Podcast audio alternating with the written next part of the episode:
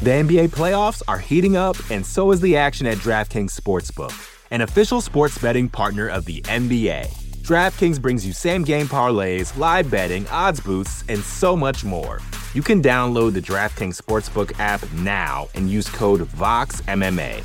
That's code VOXMMA for new customers to get 150 in bonus bets when you bet just 5 bucks. Only on DraftKings. The crown is yours.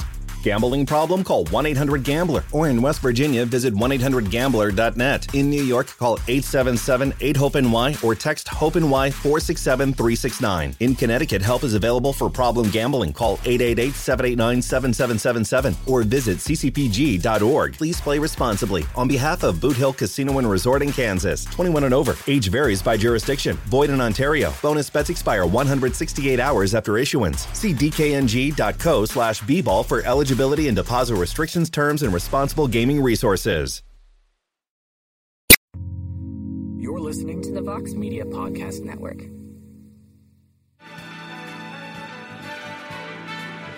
Live from MMA Fighting Studios, this is Between the Links. And now, your host, Mike Heck. The iconic voice of Esther Lynn welcomes you to a brand new edition of Between the Links here on MMAfighting.com on our YouTube page and debuting on the MMAfighting.com Twitter page. How about that? Thank you for watching. And as always, we're putting you to work. So leave your thoughts on how these rounds play out, on the topics themselves.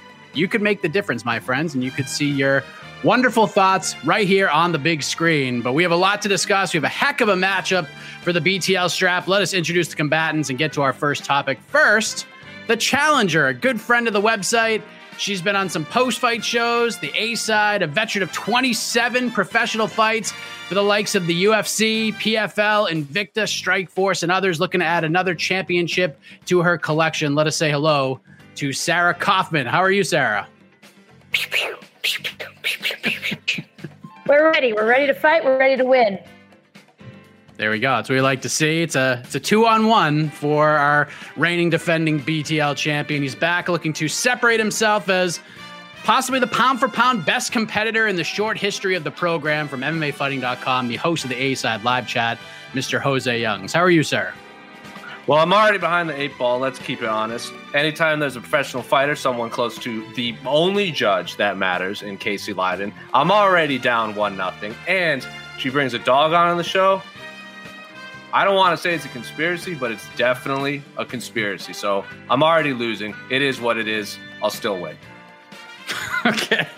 Well, those them be fighting words. Let's let's just start right out with the big news of the week. You heard my reaction and my colleague Steven Marrocco's reaction to this already, but Dana White announced on Monday evening that UFC 261 will take place in Jacksonville, Florida, in front of a full house of fans, and on top of that we have a third title fight for that card and a main event. The rematch between Kamaru Usman and Jorge Masvidal will close the show and will follow Valentina Shevchenko versus Jessica Andrade for the flyweight title and Zhang Weili versus Rose Namajunas for the strawweight title. Sarah, we will begin with you. First fight in front of a full house since the pandemic started. Your reaction to this piece of business was this the right fight to make for the welterweight title? Was this the right fight to make to headline this event? I think to headline the event, it's a great, great matchup. They're in Florida. Both of these guys have spent a lot of time in Florida.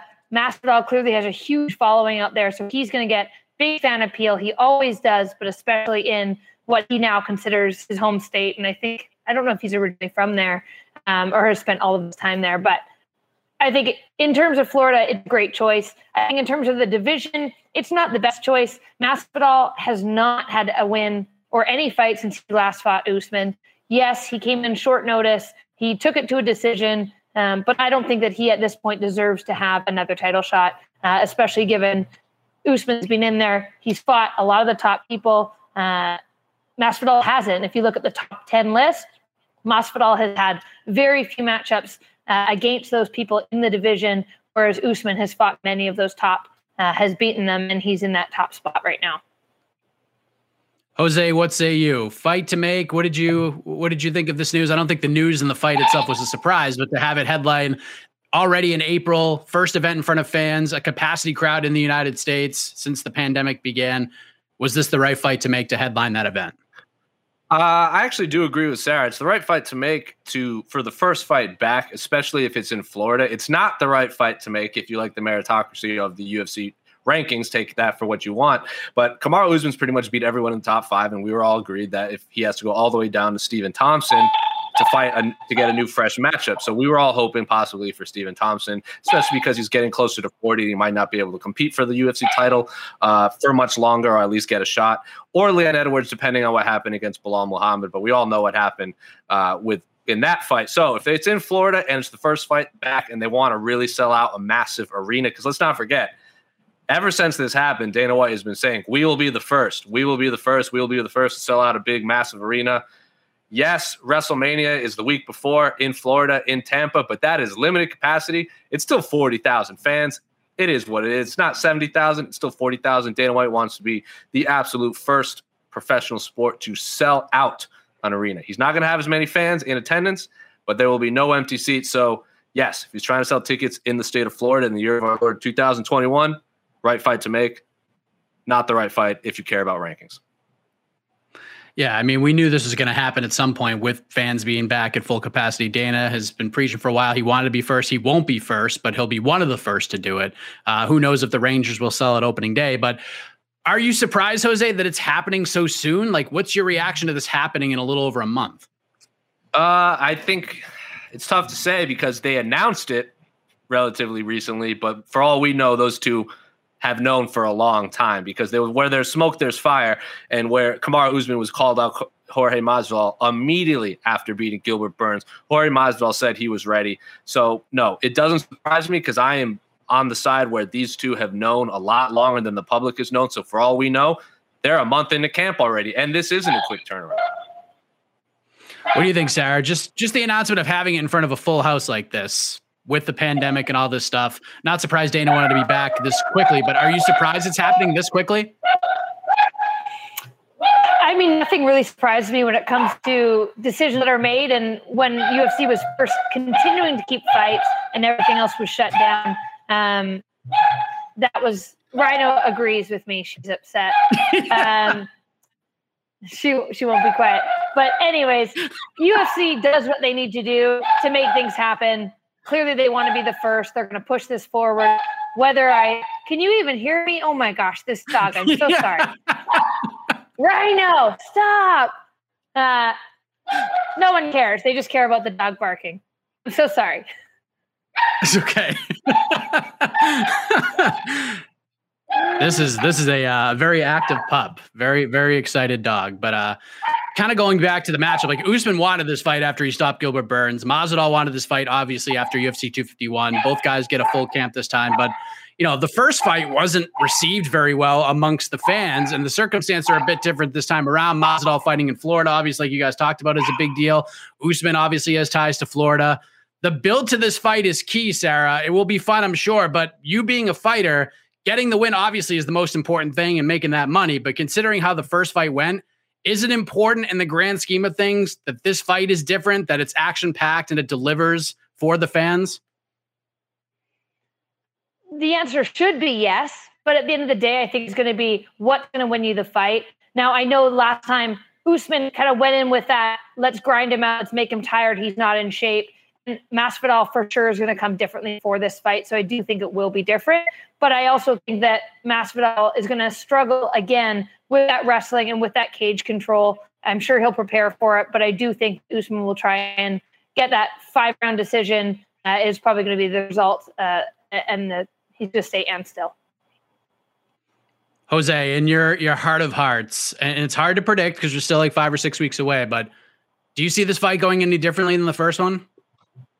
Um, I still favor Kamaru Usman. I don't know if it will be the same outcome because again, like Jorge Masvidal cut how many pounds in 48 hours? He wasn't even in camp. Because remember back that in at UFC 251, he was in the middle of that contract situation where he was asking for more money. So I have absolutely no idea how well trained he was. Obviously, he's had like 40 something fights, so it doesn't take much for him to get ready. But to get to prepare for a fighter of Kamaru Usman's caliber is difficult. Also, let's not forget, Mike Brown was not in his corner for that fight. He couldn't go over there, so he didn't even have his head coach. So the fact that he only gets to travel a few hours rather than all the way across the other side of the world on short notice with his head coach there, I imagine his game plan and preparation will be a lot better. But I actually do think Kamara Usman will win. I don't think it'll. I'm not on the camp that it was a boring fight, but the fact that there are fans in the crowd might make a difference because I don't, I don't, I'm not in, I can't get inside of the mind of Usman, but if he starts to hear the boo birds in there when he's just holding the hometown favorite against the fence, I don't know how he'll react to that. I, it'll be a very interesting situation to see play out, though.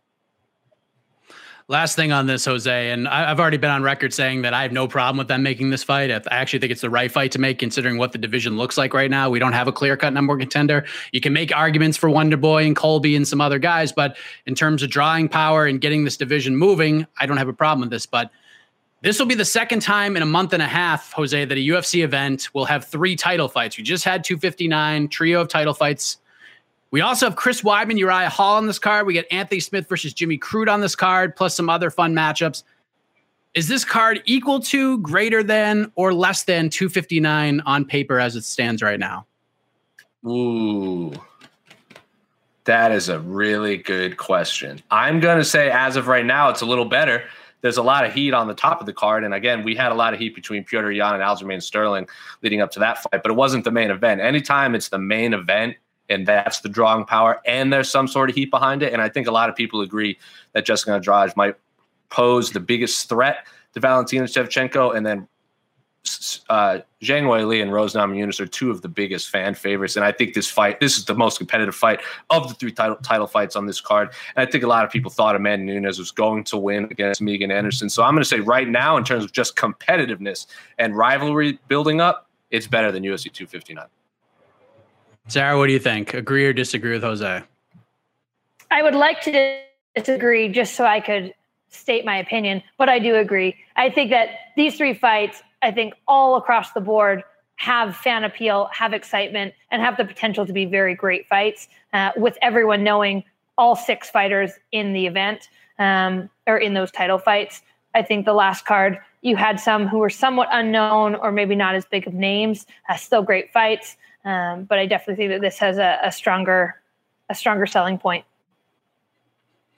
April 24th, it all goes down. We'll clearly talk about this card more the closer we get to it, but a big piece of news earlier this week, no doubt about that. But the point for round one goes to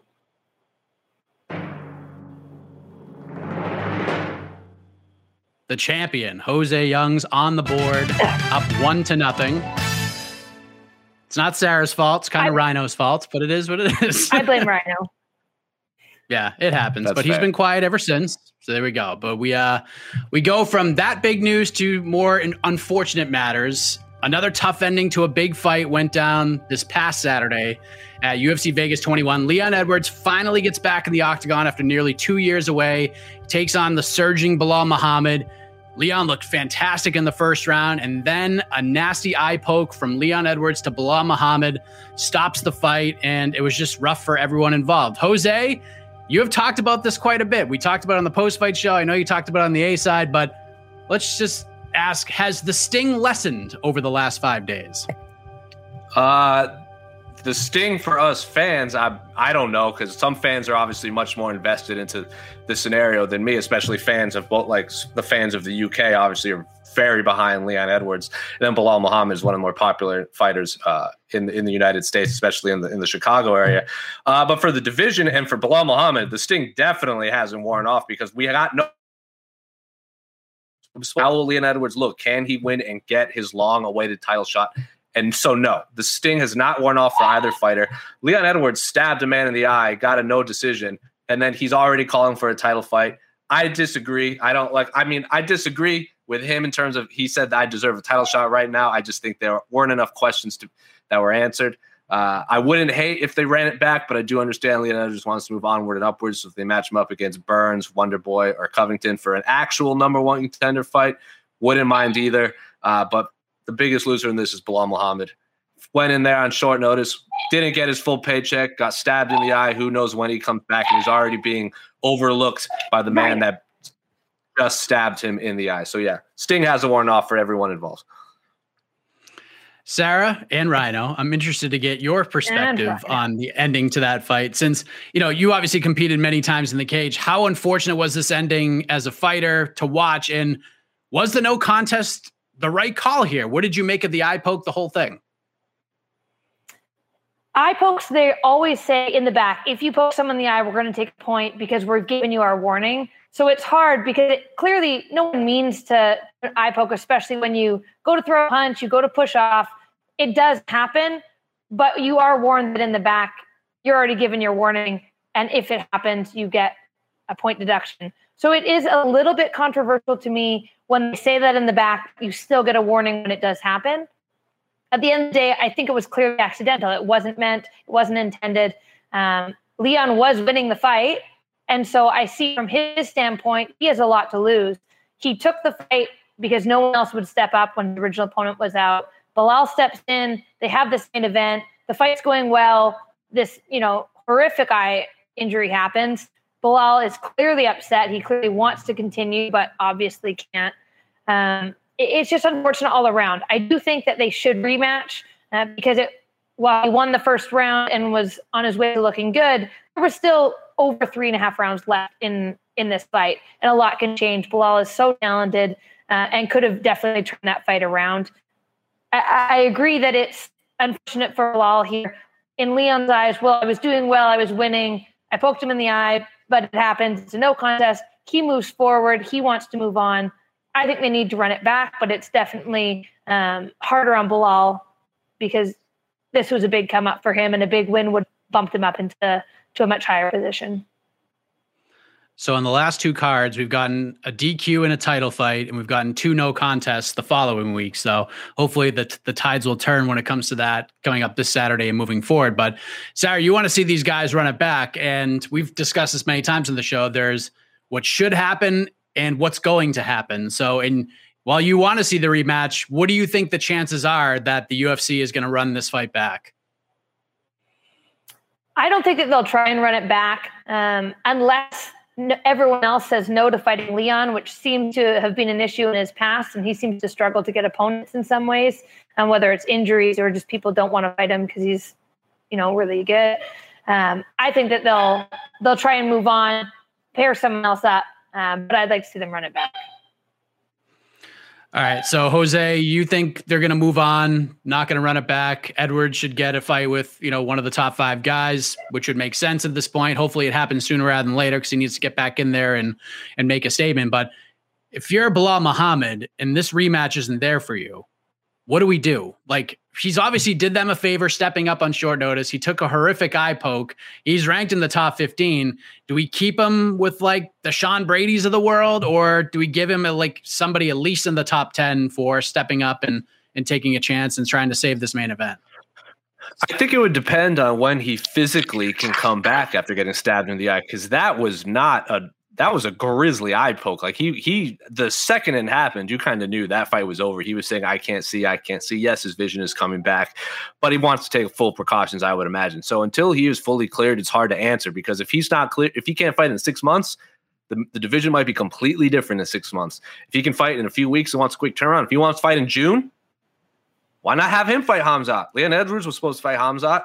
Belal Muhammad is in the top 15. Hamzat is no longer in the top 15. I wouldn't hate that fight either. I think the only thing standing in the way of that is they both have the same manager in Ali Abdelaziz. But if they can get past that and set up a fight, I wouldn't hate that either. They, uh, Belal Muhammad doesn't seem to have any issues with Hamzat, but if Hamzat is dead set on fighting someone in the top 15, why not that fight? It would be an act. It would be a really fun fight. It would be a good test for him fighting someone with a really good tank and really good uh, pressure. But it seems like he wants to fight Neil Magny too, which is another fight I wouldn't mind seeing Belal Muhammad fight. So, or maybe the loser slash winner of Woodley and Luque. The welterweight division just absolutely rules right now. I just want to see activity. Don't really care who they fight. I just want to see them fight. Yeah, activity is the name of the game. There's it, it, there's a lot of talent up there. There's a lot of intrigue, but a ton of unanswered questions at this point. We saw Gilbert Burns tweeting out earlier today. I'm looking at June said yes to two guys. Colby said no. We obviously don't know what Colby said about that, but these guys got to get in there and fight. Let's move this division forward because that's why Usman versus Masvidal was the clear fight to make here because there's nobody else there. It's absolutely wild, but uh, hopefully we get some answers to these questions soon. with that, we're going to head to round three. The point for round two goes to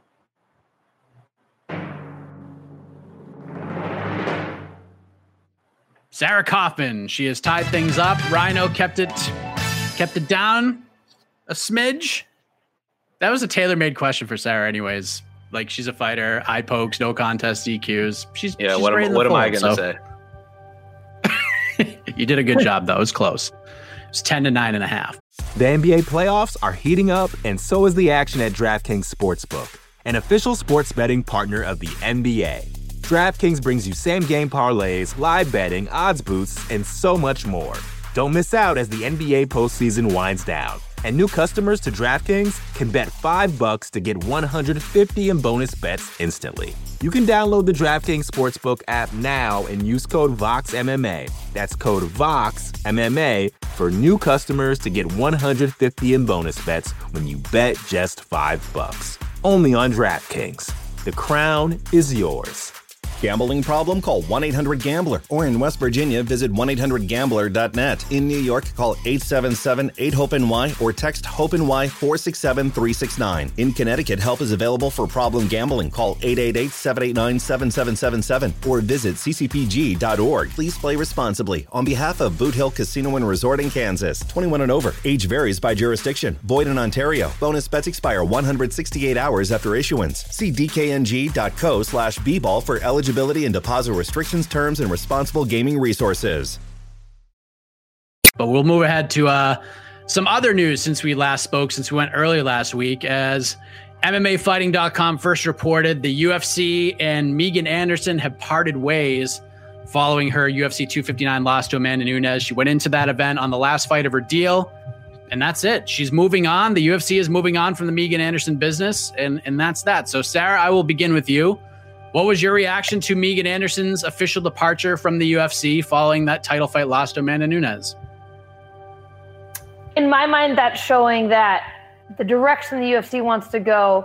If Megan had won, she would have had the title. There would have been an immediate rematch for the title, I'm sure. She would have signed a new contract. Maybe that division sticks around. Uh, I think with having her fight her contract out, it looks like, you know, she lost. That division will probably get closed down. Uh, and the UFC probably isn't looking to continue to have people on the roster who can't make 135 maybe if Megan could make 135, like some of the other girls, you know, they had Macy Chiasson, who started at 145, has since moved down to 135. I think that's clearly the direction they're trying to go. And so having her lose, she got her opportunity. The division's over. They start to shut it down. They move her on uh, to a different division in another organization. And uh, UFC uses Amanda for 135. What was your reaction to this news, Jose? I mean, I'm not, I guess because the contract was running out, I'm not overly surprised. I'm surprised that we found out about it so quickly because she jumped on Twitch and said, I'm done with the UFC. They're folding the division. But then we found out that her contract just expired and they decided to part ways from each other. What did you think? How did you react to finding out that Megan was no longer, no longer, excuse me, with the UFC? It didn't overly surprise me. Uh, I wasn't aware of her contract situation leading to that fight. Uh, it's unfortunate that, but I don't want to say it's unfortunate because if Megan wanted to leave and she wasn't happy, then it is fortunate for her that she gets to explore new options. She just got the big Twitch partnership, which she made it known less than 1% of the world that streams on Twitch ever get a partnership. So she's happy with that. And she says there are more opportunities for her outside of the UFC. Maybe this is a blessing in disguise, but those weren't, those aren't hers words. I'm just speculating right now. Uh, I think the featherweight division will continue as long as Amanda wants to fight at 145. And there are type, and there are challenges for her. If Danyelle Wolf wins, beats Felicia Spencer, why not? That's a fight that could possibly happen. GDR and Holly Holm and both, both both also fought at 145. So if they want to jump up and test themselves without having to cut weight, so be it. Uh, Megan was also pretty vocal with her uh, displeasure of the UFC's treatment of the featherweight divisions uh, and women, especially when Macy Chiasson won and she dropped back down to 135. Megan Anderson kind of voiced how disappointed she was because they put this whole TV show together to find contenders, and then they all dropped back down immediately. And we've seen from our, our friend of the site, Shorty Torres, when there's a fighter that's pretty outspoken with the UFC's handling of fighters. they the UFC tends not to like that, and maybe they cut ties with them uh, when they can, or they're just they just don't welcome them back. So uh, didn't surprise me, but it's still unfortunate if if if Megan wanted to continue her UFC career. But if she didn't, then happy trails to Megan. I hope she can find uh, more opportunities for her in the future. Yeah, I mean, there's there's obviously been a lot of questions about the future of this division. We got Amanda Nunes, who's the champion. She loves being the double champ. I know Megan said on Twitch that the fight between Felicia Spencer and Danyelle Wolf will be the last fight before they close the division. From all accounts, that is not true, but I, I, there, there's not a lot of options. And I think, Jose, just to kind of like go back on something you just said, if Danyelle Wolf somehow beats Felicia Spencer, I think it would be absolutely criminal for her to fight Amanda yeah. Nunes next to 2 and 0. 100 That's that's 100%. yeah. Yeah. But they were trying to get like she's a she has boxing background, right? And they were trying to get who they were trying to get Claressa Shields to fight Amanda Nunes in an MMA fight. Remember, she came and did a scrum backstage, and she didn't even train MMA. So, would it surprise you if they threw Danyelle Wolf in there against Amanda Nunes? Because it would have surprised me. It would be criminal, but it would have surprised me. They weren't gonna throw her in there right away, though. She's just there, and I would. She's backstage. Why not throw her in there? Hmm. You think it? You think there was some heat there? I think the fact that we that she was supposed to fight in what December of that or the fourth quarter of some year, and there was a lot of smoke with Zuffa boxing, and then the second she pulled out of her fight, Zuffa boxing disappeared. I think where there's smoke, there's fire. Fair enough. So, uh, kind of going back to you, Jose, Amanda loves this champ champ thing, and it seems like she mm-hmm. would prefer to fight at 145 more often than not, so she doesn't have to cut that extra 10 pounds and get down to 135. But in your opinion, what are the chances that we saw the final women's featherweight title fight at UFC 259? Is can, can we say that this division is at least on life support until she decides yeah. to to pull the proverbial plug? Yeah, I think it's at the point because remember when DJ was fighting for a long time and everyone said, "Oh, we're going to fold the flyweight division because it's not competitive." I think it's at that point right now. They just need someone to challenge Amanda or someone to be a foil for Amanda that can give her a great fight. And as we've seen, uh, there hasn't really been that at 145 unless these 135ers like Holly Holm or GDR or anyone else wants to go up and test themselves without cutting weight. So but as long as Amanda wants to be champ champ, I don't imagine Dana White closing. And I think it's lives and breathes with Amanda Nunes right now. I know Aspen Ladd said uh, if they offered her the, the, title fight at 145, she'd be happy to jump up there and take it. But I'm kind of curious to get your take on the whole situation, Sarah, because you know we've talked. You've been on the A side, you've been on the post fight show. Like we're trying to get you in there. Like you deserve an opportunity to be back in there. And there's a couple of divisions that that could suit you, 35 and 45. What do you think of this whole thing right now with 45, you know, kind of like I said, being on sort of life support right now? I think Amanda is super happy to fight at 45. You know, they just had the baby. So maybe she's not training quite as much as she used to, or maybe she's training but isn't as focused on the diet. And so fighting at 45 for her is somewhat of an easy paycheck. And this is no disrespect to the the girls that she's fighting, but just right now her skill set uh, she's on fire. She's looking so good. She's looking so sharp. And, and realistically, her experience versus some of the, the women that she's been fighting at 145, it, they're easier fights for her technically than I think some of the girls at 135. And so Amanda's super happy to stay there, uh, get a paycheck, get a good paycheck, not cut weight, not put her body through that, probably have a better camp in terms of her ex- overall experience and enjoyment of it. So I think she sticks around at 45 for as long as there are people that they can put in with her, whether they, you know, are ready or not. I would hate to see Danyelle Wolf win the fight against Felicia and immediately fight Amanda. I, I'm not saying they wouldn't do it; they very likely could. But just given her first fight in that contender series, she looked very green. She looked like she needed a lot of time to get some growth wrestling, jujitsu was not good. It, it, was Amanda would go in there, throw an overhand right, throw a leg kick, take her down. The fight would be over faster than it would be with Megan. Yeah, I, I, I mean, stranger things have happened. I hope they don't go that direction if that fight plays out that way. But uh, but we'll see. So Sarah, if, if if you're the UFC right now, are you are you doing Nunes Julianna Pena right now, or do you think there's another way that this could go in terms of Amanda's next fight? I mean, I would love to see actually Aspen Ladd and Pena, and then the winner of that fight for the title. Um, I think both those girls would have a, a really great great fight against each other, but then also set up a good fight with Amanda. I, I, don't think that Pena at this point has done enough. Like she just lost to Germaine. Yes, she just won a fight, but that's one win, and I don't think that one win uh, should get her into that title shot. Um, I know that Holly. I don't think that Holly's out for very long, and I love that, they were setting that fight up. Whoever wins that fight could get the title shot. So I think you give Pena one more fight. I don't know who you give Amanda right now because I don't think that anyone is super primed and ready. Um, I, I, just don't think that the UFC should have done the Germaine and Holly fighting on the same card uh, in Abu Dhabi back in September because what happened was both Aldana and Pena lost. Uh, they should have done Holly and Germaine. They should have done Pena and Aldana, and Pena and Aldana, the winner, should have fought for the title. Um, so it's a little bit muddled right now. Yeah, or just giving Aldana the title shot to begin with, and we wouldn't be in this mess right now. But here we are. Right. Uh, Jose has did, did, did Aspen Ladd convince you in any way to because I know last week you were down for for Nunes versus Pena, but did hearing what Aspen Ladd said is that changing your stance on this, or you still still all in on Nunes Pena?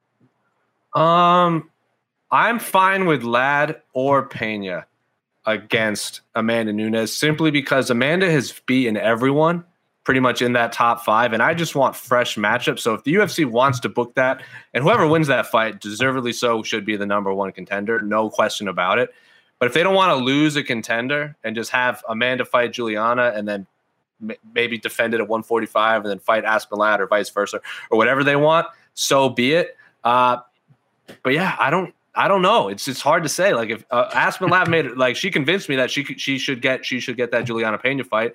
But if they don't want to knock off two fresh matchups for Amanda, I get that too. It's just we're at, we're in this this era where she doesn't. You have to treat Amanda Nunes like the GSPs and the Anderson Silvas and the Demetrius Johnsons. Like she's just gonna have to keep fighting the same people over and over because she's beating everyone else. So I'm fine if they want to keep them apart, but I'm also more than happy to watch that because that fight is just a high level martial arts competition, and I'm all about that. Whether there's title implications or not, I love Julianna Pena versus Aspen Ladd, but I don't know if I want to knock off two fresh matchups so quickly. Uh, side note, you know who else hasn't fought? You know who else hasn't fought anyone in like the top five or top ten of the 135 division?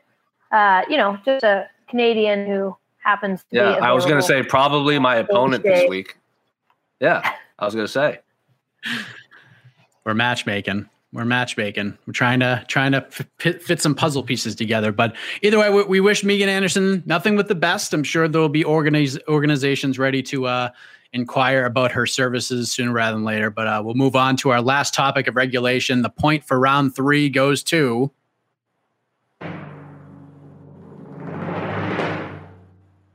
Possibly the UFC's newest bantamweight contender, Sarah Kaufman, up two to one. Two to one. There you go. Pretty well, I don't to, think uh, I've ever been. I don't think I've ever been on the show and not been down two to one. So it is what it is. yeah, it if you're new to the show, talk to somebody who's watched the show from the beginning. You you know what's going to happen right now. But let's head to this Saturday. The UFC back at it once again. UFC Vegas 22. It's headlined by Derek Brunson versus Kevin Holland, the first of three really big middleweight main events coming up over the next month. Jose, we're going to begin with you. We love to talk on this show about the stakes for these main event fights on a fight night, but I'm going to phrase it in this way because both of these guys are on a roll. Kevin Holland was at worst a top three fighter of the year guy in 2020 after going top 5 0. Derek Brunson, yeah, top two, top at worst, top three, probably number one on a lot of people's list. But then you have Derek Brunson, who once last year and has done so many times in his career. He loves to be in this spoiler role. So I'm curious who has more at stake in this fight, Derek Brunson or Kevin Holland?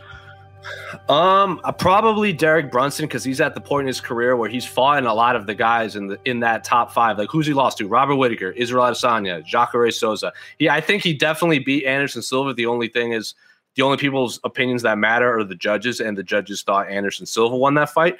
Uh, but Derek Brunson's lost to pretty much the who's who at the top of the middleweight division and beaten everyone else. He's not getting any younger. So if he wants to keep continue, if he wants to continue to be a viable contender and eventually get this rematch with Israel Adesanya that he wants, he has to win. He's already lost to the champion right now. Kevin Holland has proven to be a very popular fighter. Uh, he talks a lot, even in the media days, the last few days. Derek Brunson has said, This isn't personal between me and Kevin, this and that. Isn't really selling the fight for the casual fans. He's just like, you know, he's a good fighter. We're on streaks, this and that.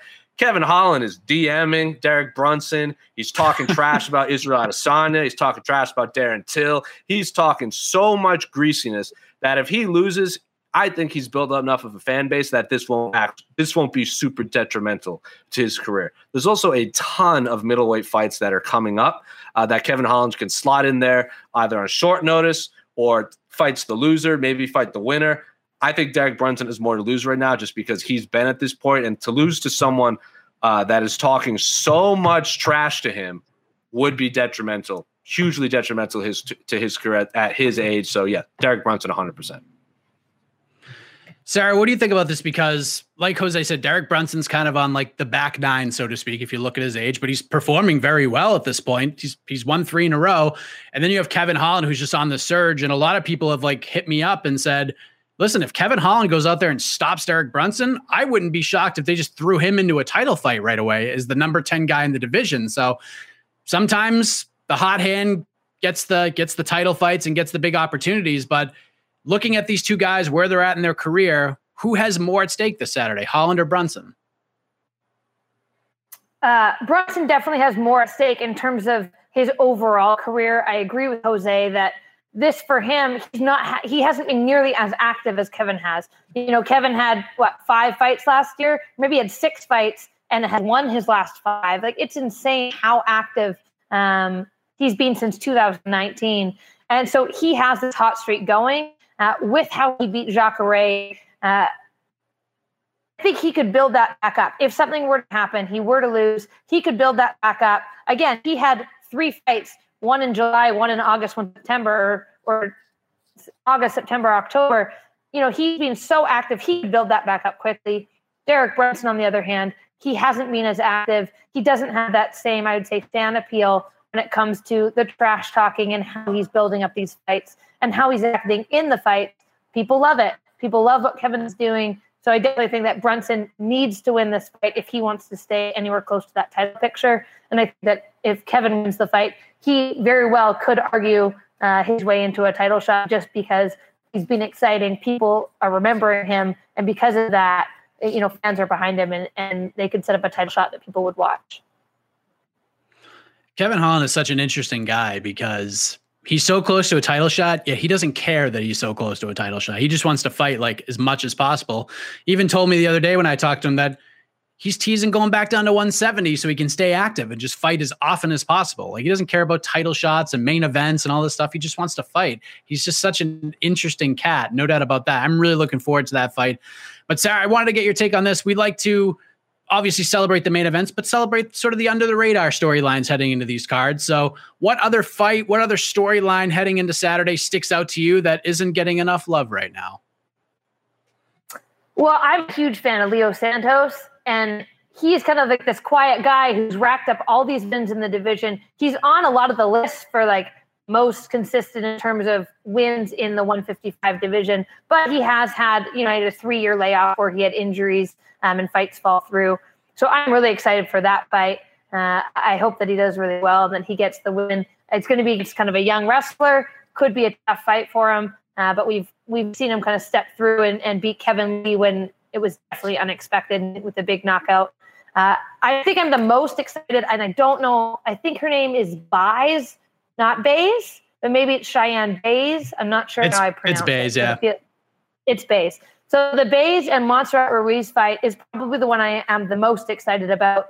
Yes, there's two fights, 135 for the for the women that I of course always follow and always try and, and keep an eye on. But Montserrat Ruiz and uh, Cheyanne Buys is Bays, sorry, is definitely the fight that I am the most excited for uh, on the card. Yes, uh, debut for her. She was supposed to fight Kay Hansen. That would have been a lot of fun, but uh, Montserrat getting in there is a very interesting test for her. Of course, her husband JP Bay is also on the card, making his octagon debut. So, what a story that would be if uh, if that that young couple can go in there and get victories on the same card. Jose, what is your under the radar fight fighter storyline heading into Saturday that's not getting enough love?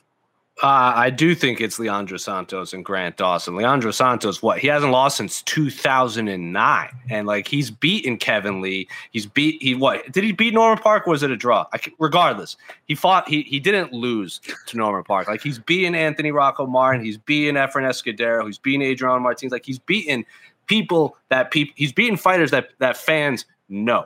And Grant Dawson hasn't lost since what, like four or five years too. And he's like, he's been on this, he hasn't lost in the UFC as a contender series vet. So, and to me, that is the people's main event for people that really follow the sport of MMA. Obviously, the co-main event rules. Gregor Gillespie had all this hype. He got decapitated inside Madison Square Garden. He had a fantastic media day saying it is what it is. I'm I I have accepted being on the highlight reel for the rest of my life with Kevin Lee.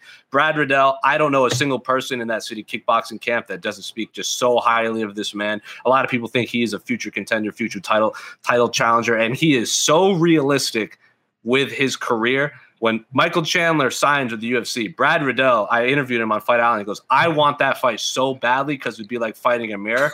I am just very aware at my place in the UFC and will probably go to my teammate Dan Hooker. So it is refreshing to hear fighters that are willing to climb the ladder slowly and not just catapult themselves all the way to the top. So the two lightweight fights absolutely rule, and they are not getting enough love because the top of the 155 pound division is so in flux with what is happening with the title and the t- and all the big names. But these fights are awesome, and do not miss them. Yes, Dawson Santos is really interesting, especially with Dawson bumping up to 155 for the first time. He's always been a 45er, mm-hmm. or he fought a catch weight the last time, but says he's put out a lot of size since July and really interested to see what he looks like. Of course, Julia Avila versus Julia Stoliarenko is absolutely ridiculous. That's going to be a, a, very violent fight, no doubt about that. So, uh, should be a fun card to lead us into UFC 260 next weekend, which is kind of creeping up on us if we're really thinking about it. A lot of people forget that that's going down next week with two title fights, but uh, this game, ladies and gentlemen,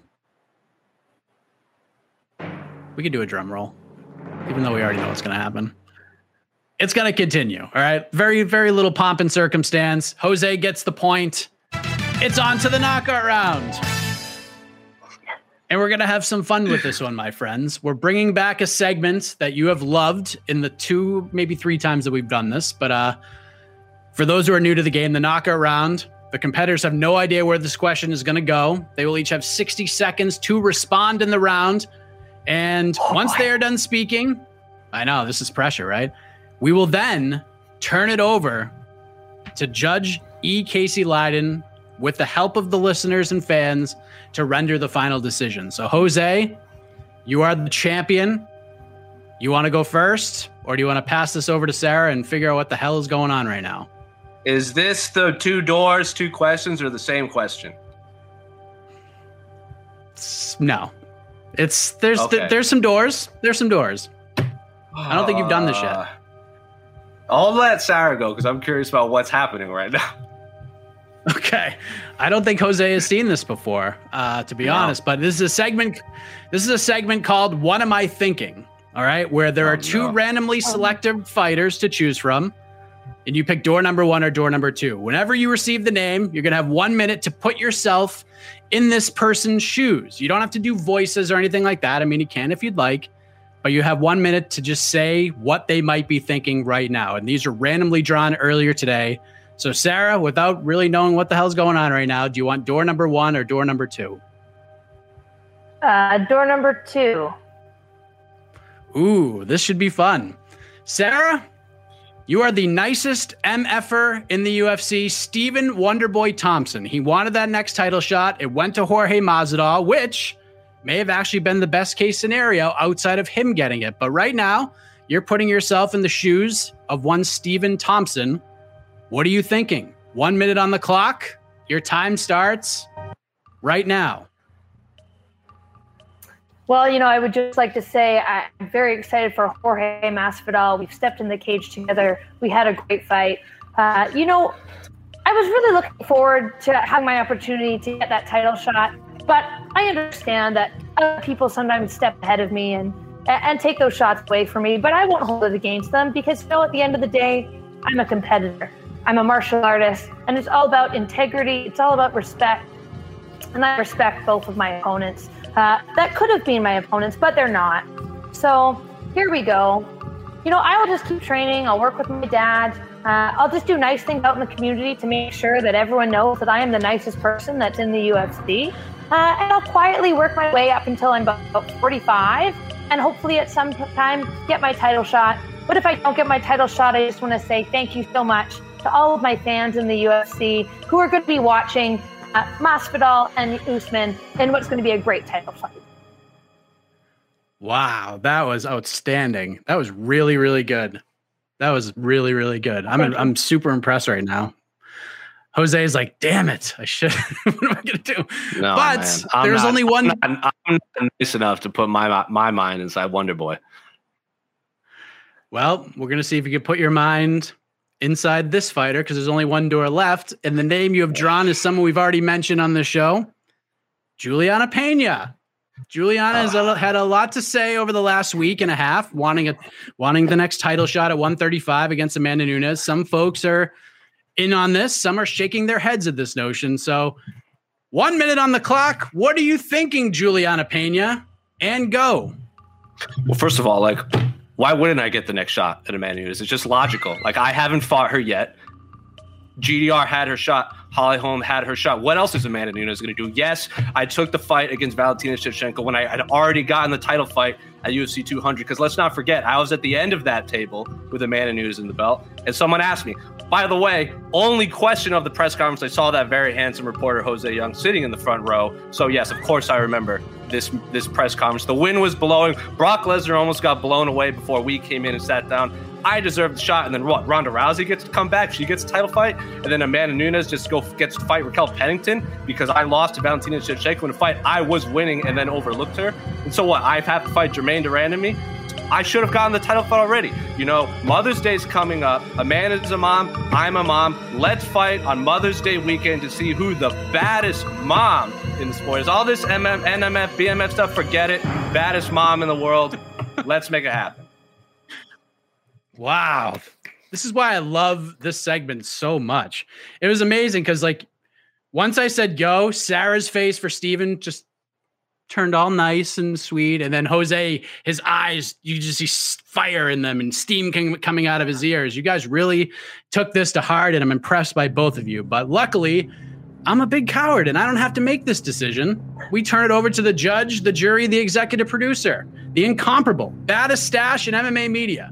E. Casey Leydon to render the final decision. Casey, perhaps you've seen what the uh, the viewers have had to say about this battle.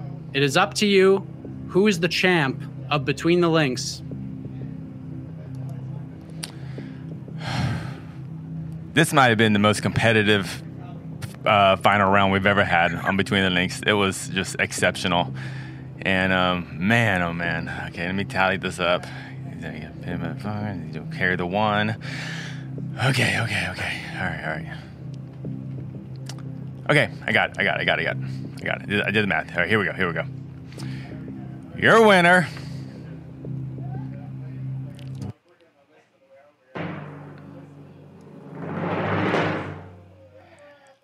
I'm scoring the final round at 10 10. It's a draw. So the belt stays. And still. Wow. All right. I'll take it. I've never seen this before. A draw. A draw. No one likes a draw. No one likes oh, a no God. contest. It's the theme of the week. It's the theme. No contest. It's the theme. That's how we do things here. Oh my God. At least it was like a Figueiredo Moreno type draw where it was action packed from start to finish. There are no so, eye uh, pokes. Uh, it, it, was po- it was a saw. It was this. It was it was a 10-10. There was uh, no clear winner. Excuse me. One one of the opponents cheated and brought a dog onto the show. That's worse than an illegal knee. Ooh.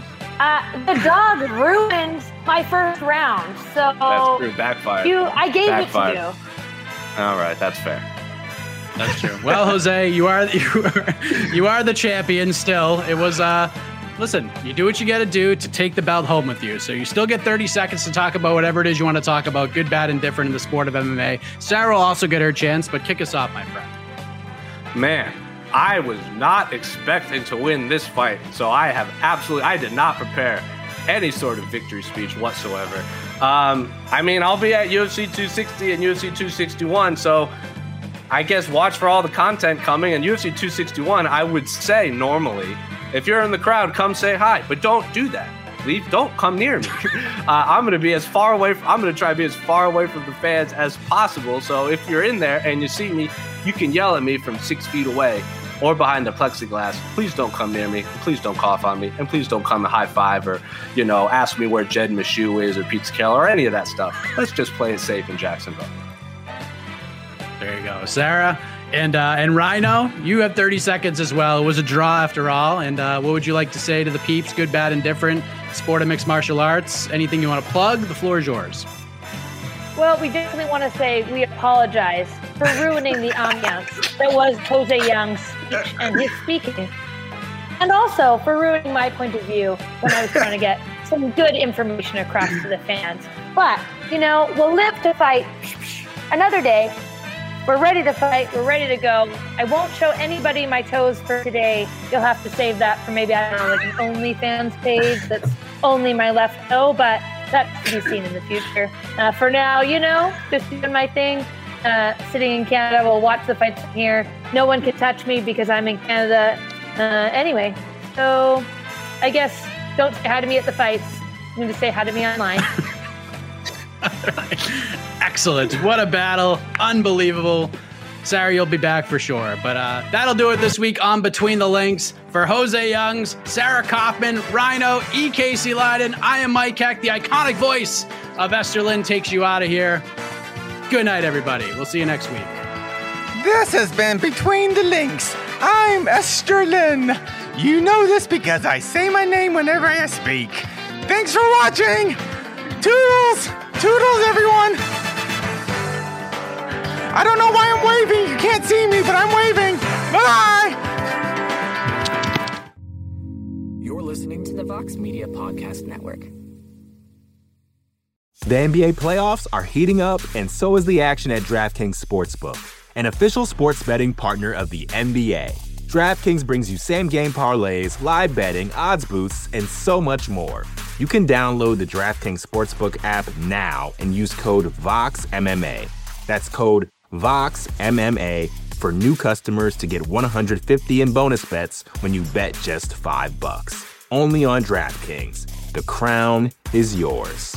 Gambling problem? Call 1 800 Gambler. Or in West Virginia, visit 1 800 Gambler.net. In New York, call 877 8 HOPE NY or text HOPE NY 467 369. In Connecticut, help is available for problem gambling. Call 888 789 7777 or visit ccpg.org. Please play responsibly. On behalf of Boot Hill Casino and Resort in Kansas, 21 and over. Age varies by jurisdiction. Void in Ontario. Bonus bets expire 168 hours after issuance. See dkng.co slash bball for eligibility and deposit restrictions, terms, and responsible gaming resources.